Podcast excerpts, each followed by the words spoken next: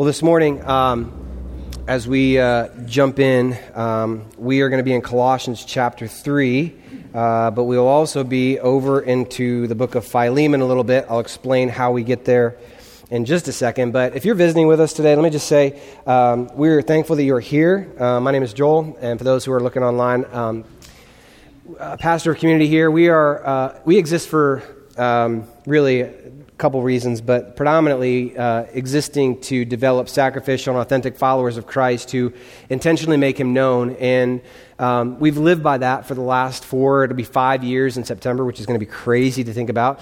Uh, we're going to turn five this September.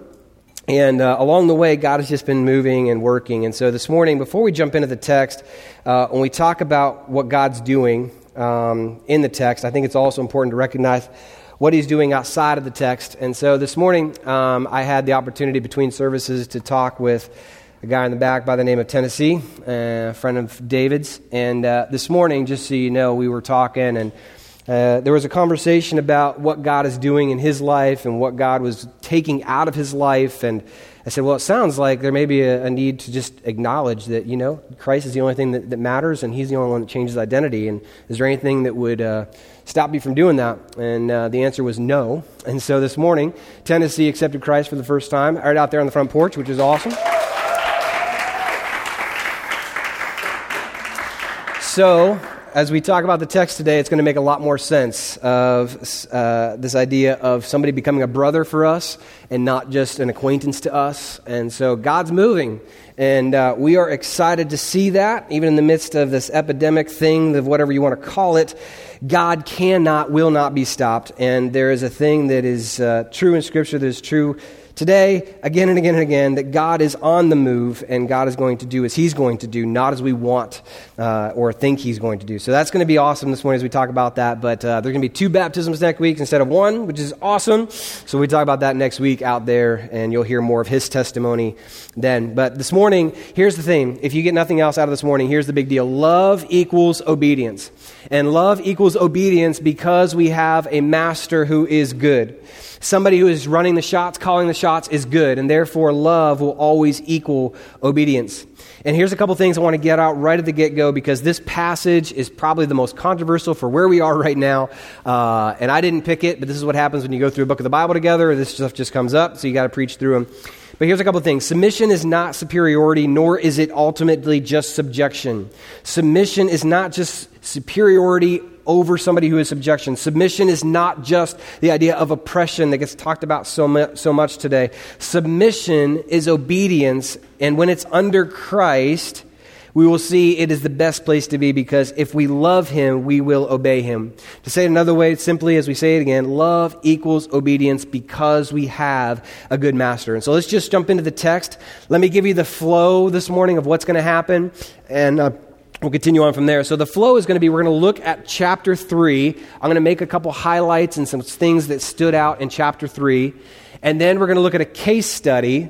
And then, after we look at the case study from the Bible, we're going to have some application points. Make sense? So, chapter 3, a couple points, case study, application at the end. And the case study is actually going to be coming from the book of Philemon. And uh, when I was first starting this series, I thought, you know what? I'm going to grab a journal and Bible thing. And so if you've seen these around, they're awesome. They're um, books of the Bible, um, and they are just particulars for that book. And then there's like a journal to write in, and you can highlight and circle and do all the things you need to do.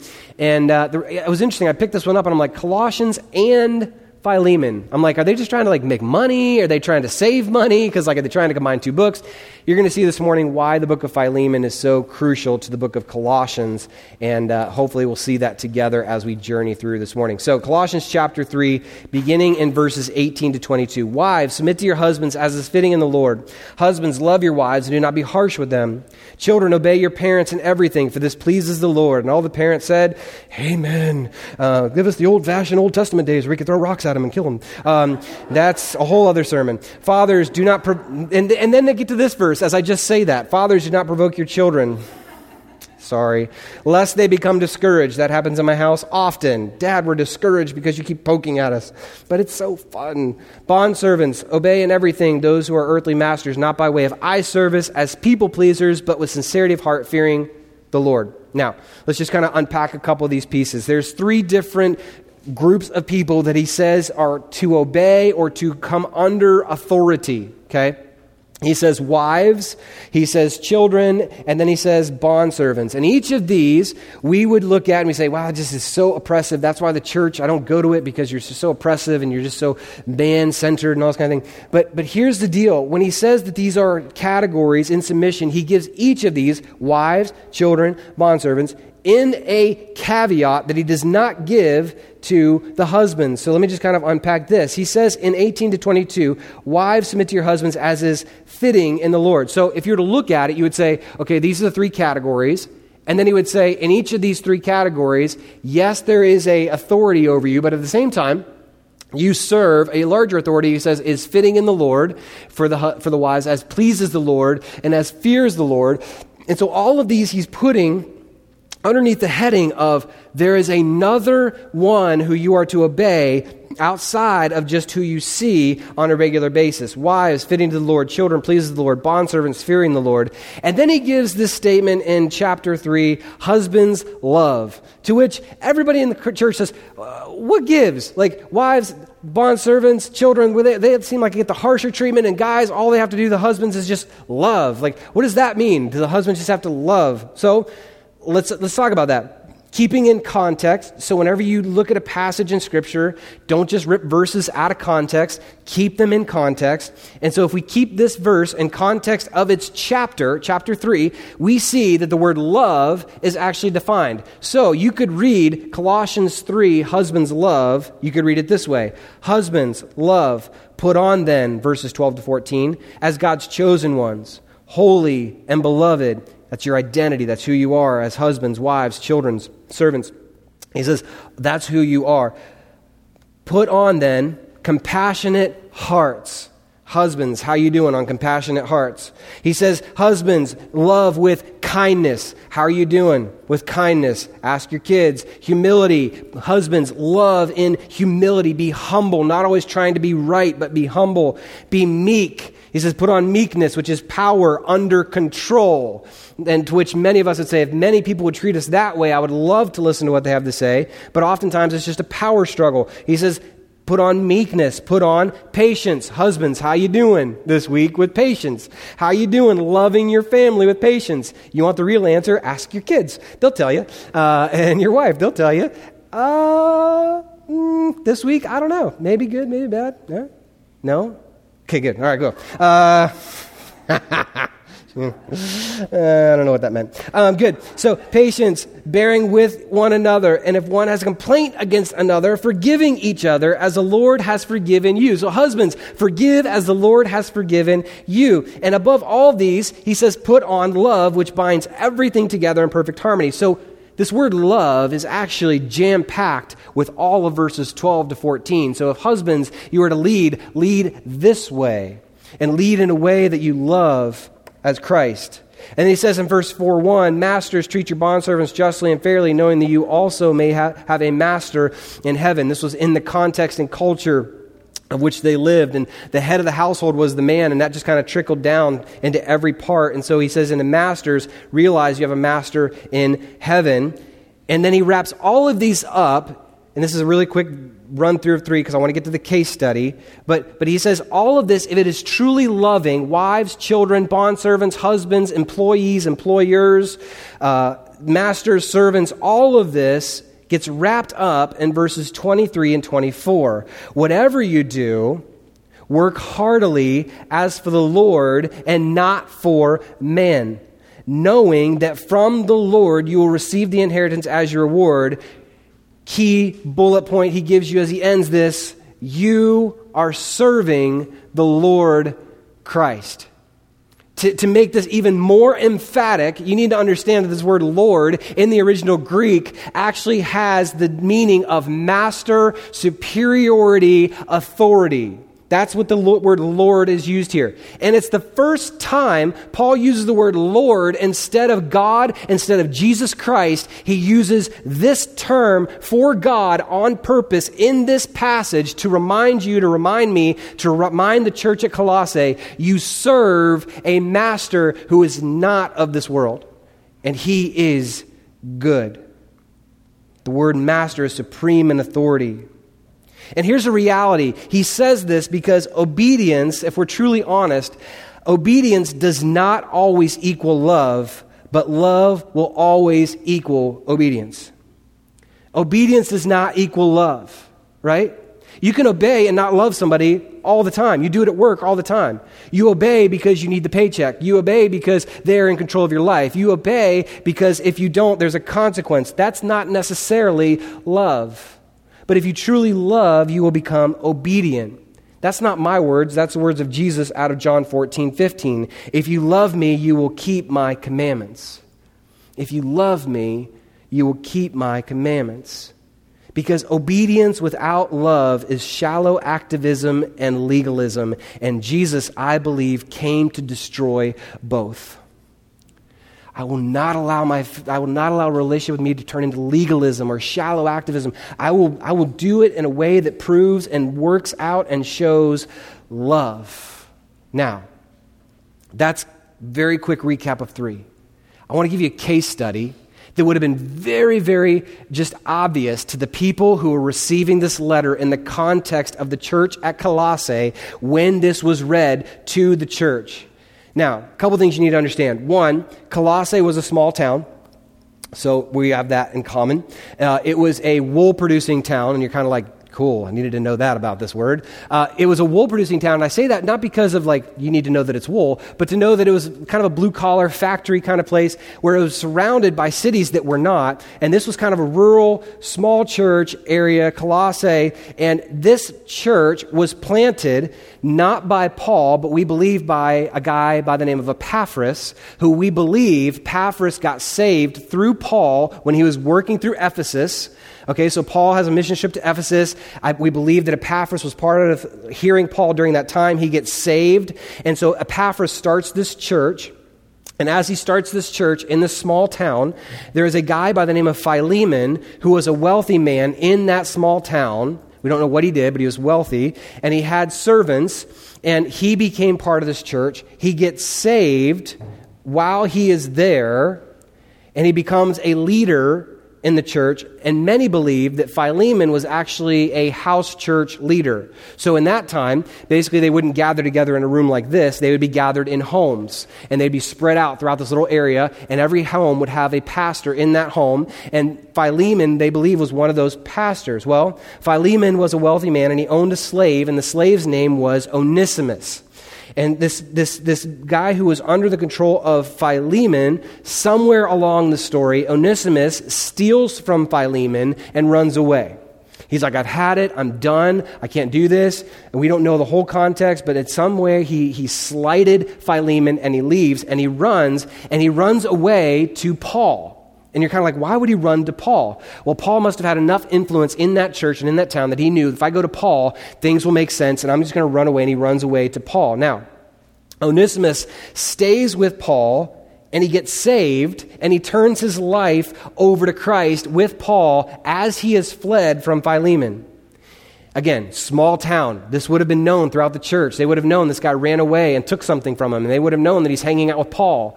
How awkward would it be for the pastor of that church, Epaphras, to be have to go to Paul? We don't know the timeline, but if he went to Paul, and what if Onesimus was with Paul? And that, that would have been weird. And, you know, do we, do we drag him back? Do we, do we enforce the law? Do we, what do we do with him? And, and so it was just a weird place to be. But here we know that he is saved, and Paul and Onesimus get really close, but Paul knows that the right thing to do is for Onesimus to go back and make things right. Not because of Roman law, not because of Philemon, not because of the church of Colossae, but because he is under Christ's rule now. He says basically, Onesimus, you got saved, so you're under a new guidelines. Now it is the time to listen and, and to obey what Christ has asked you to obey because ultimately love equals obedience. Now, let me give you a real case scenario. When we first started this church, it was probably the first year, I think it was a year and a half in, and I'm not going to use names, but I was in a conversation with somebody who had come to church a couple times, and he asked me to go out to breakfast, and he had some anger issues, and he wanted to talk through these anger issues with me. And uh, we're talking, and we're probably midway through the hash browns, and he says, uh, Hey, by the way, I probably should tell you, I've got a warrant out for my arrest in the city of Akron. And I'm like, Good to know. And so we, we talk through it, and I'm like, what in the world are you talking about? And He goes, yeah, I just, I, I, it's, it's, it's, it's, this, it's this, it's this. And uh, I said, you know what? Um, you, you have a relationship with Christ, right? Yep, fully believe in him, submitted my life to him. Here's my story, got his testimony. I said, Well, you know what you need to do then, right? What? You need to turn yourself in. Are you kidding me? Are you kidding me? This would be Onesimus. Are you kidding me? I got to go back? I'm not going to go back. I'm free. I'm out of this. I'm not going to go back. Conversation ends. I didn't think anything else was going to come. I just kind of said, I'm going to keep reminding him this is the right thing to do. A week or two goes by. I get a phone call. Hey, can you do me a favor? Can you, can you drive me somewhere? Sure, I'll drive you wherever you need to go. Can you drive me up to the police station? And I'm going to turn myself in. Are you kidding me? Sure. First time, maybe last time I've ever had a call and driven somebody there, and we went in, went through the beepy thingy, and uh, said our goodbyes, prayed with him, and God worked. The judge was uh, amazing in the case, heard the case, understood the case, worked through it, he ended up doing what he needed to do, and ultimately he was free. And I remember seeing him like two weeks after. He goes, You're not going to believe how it went. You're not going to believe what God did. I followed him in obedience, and here's how he blessed it, and here's how he worked, and it was amazing, and here's what happened. And I just said, Isn't that really cool that you obeyed and God actually did what he said he was going to do? He came through. And even if it didn't work out the way you wanted it to, you trusted and obeyed, and it was the right thing to do. And I'm telling you, he goes, I feel free. He goes, I don't have to worry about police anymore. I don't have to worry about hiding and moving from city to city anymore just to evade this thing. I can, I can be free and I'm, I'm clear and, and God's changed me. And I think this is what Onesimus would have been facing. He's like, I, I don't want to go back. I don't want to go back into slavery. I don't want to go back there. He says, I want to be free. And that's where we find ourselves in this story. And in the story, there was not only the pastor of Epaphras who would have to navigate this with his church, there was Philemon, who was now a leader in the church, there was Onesimus, who stole but was still a slave, there was Paul, who possibly in all likelihood never met Philemon, never met the church at Colossae, and he's writing a letter to a guy he's never met about an issue that he should never have any part in to a church he has no affiliation with. How's this going to go, Paul?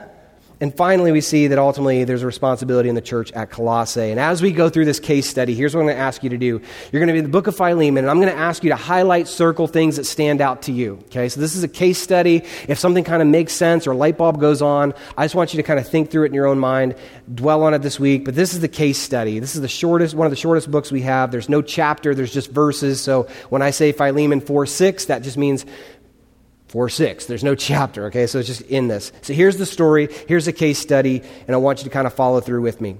Here we go. Verse 4 to 6. This is Paul, again, writing to Philemon. Never met him. Onesimus is with him, trying to navigate how to get Onesimus back. I thank my God always when I remember you in my prayers because I hear of your love and of the faith that you have toward Lord Jesus and for all the saints. And I pray that the sharing of your faith may become effective for the full knowledge of every good thing that is in us for the sake of Christ. Paul starts his letter to this guy he's never met saying, Hey, we share something in common, even if you don't realize maybe all that we share in common. We share in common that Jesus is our King. We share in common that we have a master who is over us, and his name is Jesus. And this word sharing is the same word as koinonia, and it's a partnership. It's this, we are together in this struggle called life. And you as a believer, me as a believer, we have this in common, and he leads with that.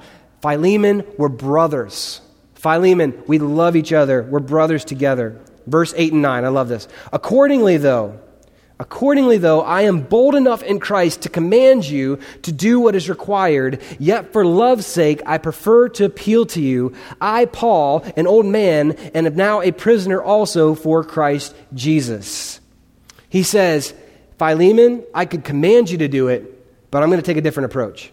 Here's what happens sometimes if you ever receive a letter that you're supposed to do something and it's like stated in bold letters, you will do this or we will come for you, right? Your typical response is what? Yep. Don't care because I don't need to be told what to do anymore. I'm tired of it. You can't tell me what to do. Paul comes at this with a different approach. He says, I could command you to do the right thing here, but instead, in love, I'm going to appeal to you to do the right thing. What's the right thing? Here's verses 10 to 15. I love this. I appeal to you for my child, Onesimus Paul didn't birth Onesimus. There was no relational bond. There was simply the fact that he has accepted Christ and now he is my child in Christ, whose father I became in my imprisonment. That's a close bond, right? That's a really close bond he has with this guy named Onesimus. Formerly, he was useless to you, but now he is indeed useful to you and to me. What do you mean useless? That's just mean. That's a, what do you mean? That means that in his role underneath your control as master, it was useless. But when he accepts Christ, when we are now brothers, when we have a king who is over us, he is not useless anymore because he is family. He is blood. He is relationship. He is with you. He is with me. We are all under this banner of Christ. I love those words child, useful to me and to you. I am sending him back to you, sending my very heart. Oh, I'm sending a guy who I care so much about. I love this guy. This guy's got so much going for him. I could, I could keep him here. It'd be awesome, but I'm sending him you, and I'm sending him not only you, I'm sending a piece of me with him. I'm sending you my very heart. Don't overlook these words in Philemon. I would have been glad to keep him with me in order that he might serve me on your behalf during my imprisonment for the gospel. That's an interesting term, serving on his behalf, even though he didn't know where he was and he'd run away. So work that in. I'm serving on, on your behalf, but I prefer to do nothing without your consent. That's awesome. In order that your goodness might not be by compulsion, but on your own accord. I am sending him back and I'm asking you to free him. I'm asking you to love him as a child. And I'm asking you, not commanding you, so that you will get the blessing, so that you have something out of this. Not by compulsion, but by your own accord. For this, verse 15, for this perhaps is why he has parted for, from you for a while. Maybe this is God's sovereignty that he left so that he may become saved, so that he may become free and so that he may return useful and not useless. If he has wronged you at all or owes you anything, charge that to my account. I, Paul, write this with my own hand. That's huge. They had scribes who would write for Paul. And Paul says, This is important enough. I'm penning this, writing this, putting the stamp on this thing myself, and sending this because this guy means that much to me. I'm writing this with my own hand. I will repay it to say nothing of your owing me, even your own self. And that's kind of a fun little jab in there that says basically, if it wasn't for me, the gospel wouldn't be presented. And so count that in there. But he says, I'm sending him back. He's my child. He's my heart. He's my everything. And whatever he's done to wrong you, charge it to my credit card. Put it on my bill. I'll pay everything. Whatever he owes you, I've got the resources. I'll make it work. And to which we ask the question in any situation that we'd probably ask here, and that is, what's the catch? That's too good to be true, Paul. What do you mean you're going to take care of all this stuff? You're going to take care of it. What's the catch? Paul answers and tells us there's a catch. yes, brother, verse 20, I want some benefit from you. I knew it. I knew it. I knew nothing comes for free. I knew Paul's going to ask me for something. This is how this thing works. We're under a bad master. Jesus is not really there.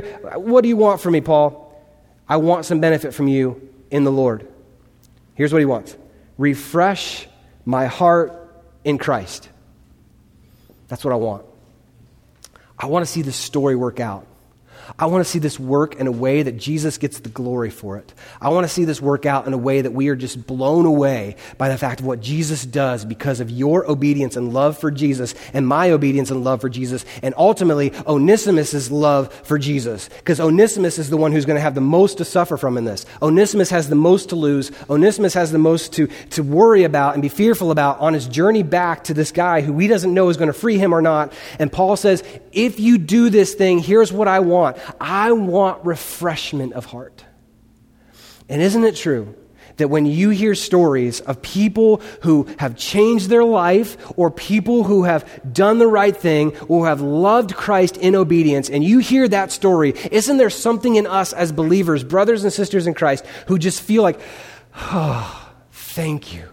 God's still working. God's still moving. That's so encouraging to hear. It's a refreshment that comes, and that refreshment comes through joyful obedience. We are refreshed when we obey and love.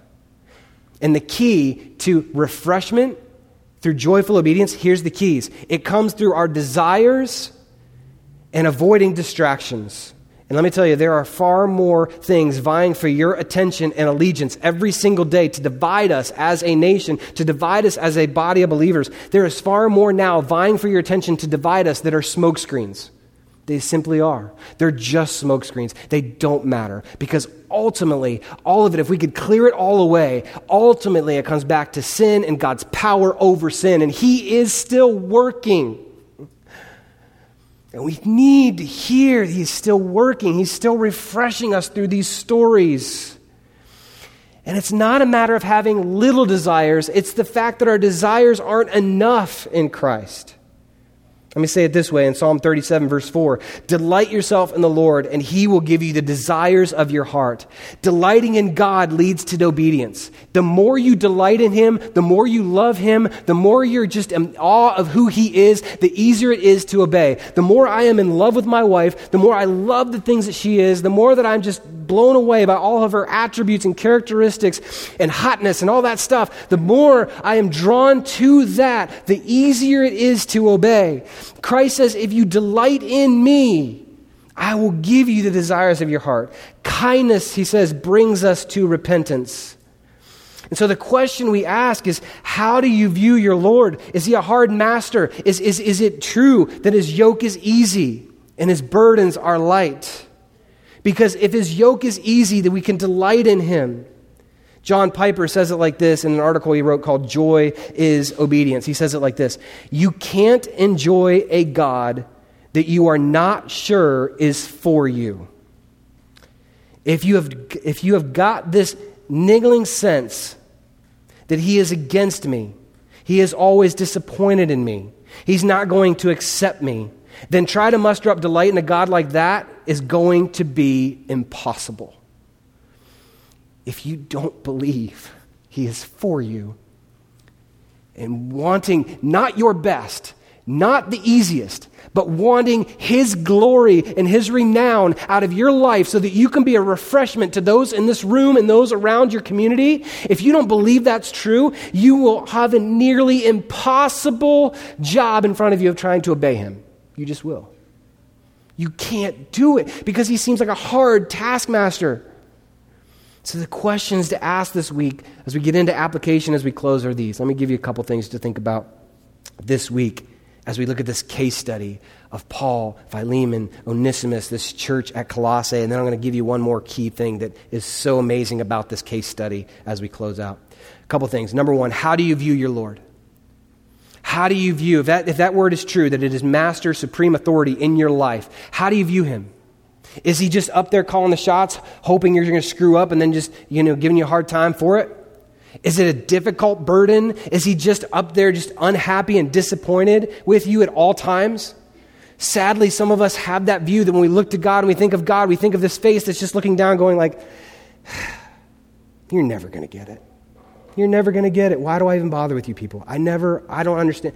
That, that's unfortunately the message we have. And ultimately, Paul, Onesimus, Philemon, Epaphras, the church of Colossae is trying to get us to rethink this and say, no, no, no, no. You have a great master. You have a great authority. He is for you. His yoke is easy and his burden is light. And this question is, how do you view him?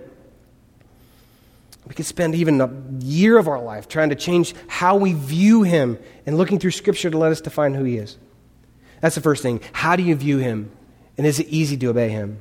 Number two, what does loving obedience look like in your current role? Husband, wife, friend, employee, employer. What does loving obedience look like? Knowing that you're not serving them, you're serving Christ. So if your view of your Christ is right, if your view of your master is correct, then it'll flow into your other relationships. But what does loving obedience look like in your current role? And that's going to take some time to unpack. I'm not expecting you to answer that right now. Something to think about this week. Number three, is your obedience turning into resentment. Is life gotten so hard, and many of us are there, trust me, been there, done that, know it. Is obedience turning to resentment? God, I just am tired of following you. I'm tired of doing the right thing. I was in youth ministry once. This girl came to me and she goes, Joel, I want to do the right thing. She was a senior. I, I, just, I don't know that I want to anymore. I'm just tired of being the good girl at my house. I'm tired of being the good girl at school. I'm tired of being Ugh, and I just feel like my, her obedience was turning to resentment. Thankfully, God turned it and she didn't go and lose everything that she had built. But, but ultimately, she said, I, I had that point where my obedience was turning to resentment. And if so, you got to track that down. Where is it? Where is it? Why is it? Spend some time looking through that. And then, lastly, number four, where is your obedience absent of love? Let me say it another way where is your obedience absent of joy? With your relationship with Christ, do you do it because you have to? I come to church because if I don't, then the numbers will be down and they're going to get discouraged. So I guess we got to make it to church. Come on, let's go to church. Everybody in the band, let's go, let's go.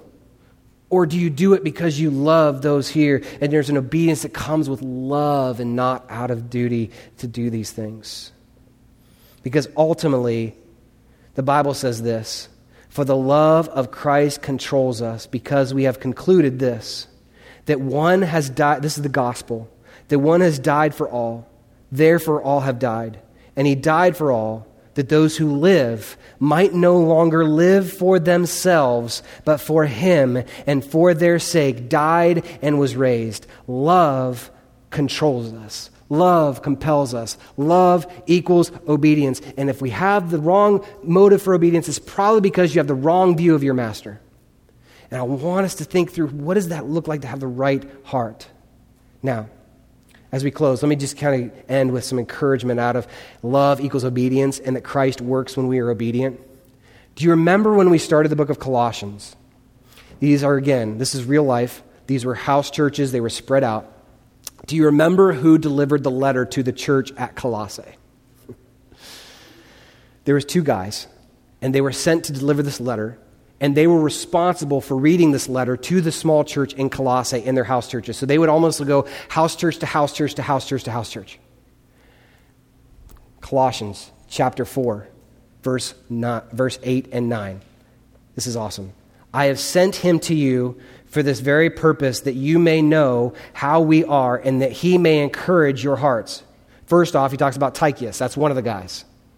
Verse 9. And with him, is Onesimus, our faithful and beloved brother, who is one of you. They will tell you of everything that has taken place here.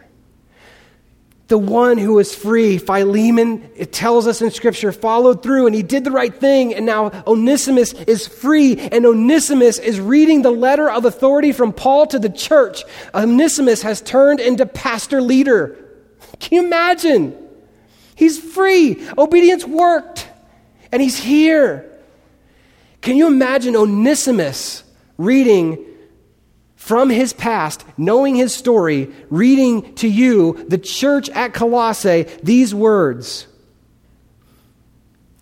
He says, to this church, reading out of verse 3 Bondservants, obey in everything those who are your earthly masters, not by way of eye service as people pleasers, but with sincerity of heart, fearing the Lord. Whatever you do, work heartily as it for the Lord and not for men, knowing that from the Lord you will receive inheritance as your reward. You are serving the Lord Christ. Does it matter who's reading the letter? Yes. Yes. He's free. He is one of you. He is my beloved child. And because he was obedient, because he went back to Philemon, because Philemon was obedient, and because Epaphras, as the pastor, didn't mess it up by being weirded out by this whole controversy, God worked. I love that. Onesimus, new hero, comes back, reads these words of Paul, and says, Hey, love equals obedience. Let me pray. God, we thank you this morning that your word is true. We thank you so much for what you do in, stu- in, in lives around here. We thank you so much for what you did this morning. God, that you've taken someone from darkness into your glorious, majestic light. God, that you have said you are free. That as you become obedient to Christ, it is a joyful obedience. It is one done in love and not out of obligation. God, you are still working. You are still in control. Forgive me, forgive us for thinking opposite. You are in control. And God, we turn to you and say, we want to love you because you are easy to love. We obey you because you're easy to obey. God, we thank you for the opportunity. May we live it out in our week to listen and obey because you are good. Yeah, we pray. Amen. As we close this morning, I, I wanted this song because it's just such a statement of anthem that talks about the Israelites in the desert and how they were kind of wandering, and, and eventually they started to wonder, is God still with us? Is he still faithful? And I think we can be in that place often. Is God still with us? Is he still faithful? This song is that anthem for us. It's an anthem even for me as we've started this church of God's faithfulness to us as a body. And it says, even in the desert, even in the silence, he is working and here's what the bridge is, and I want this to be our anthem this morning that we will not move if He doesn't go ahead of us. We will not do a thing unless He is in it. And unless God moves, we don't want a part of it. And so we pray God would move in this community and in this time to continue to draw people to Himself. And we pray that we celebrate that together as a body this morning. So would you stand with us as Rich leads us out?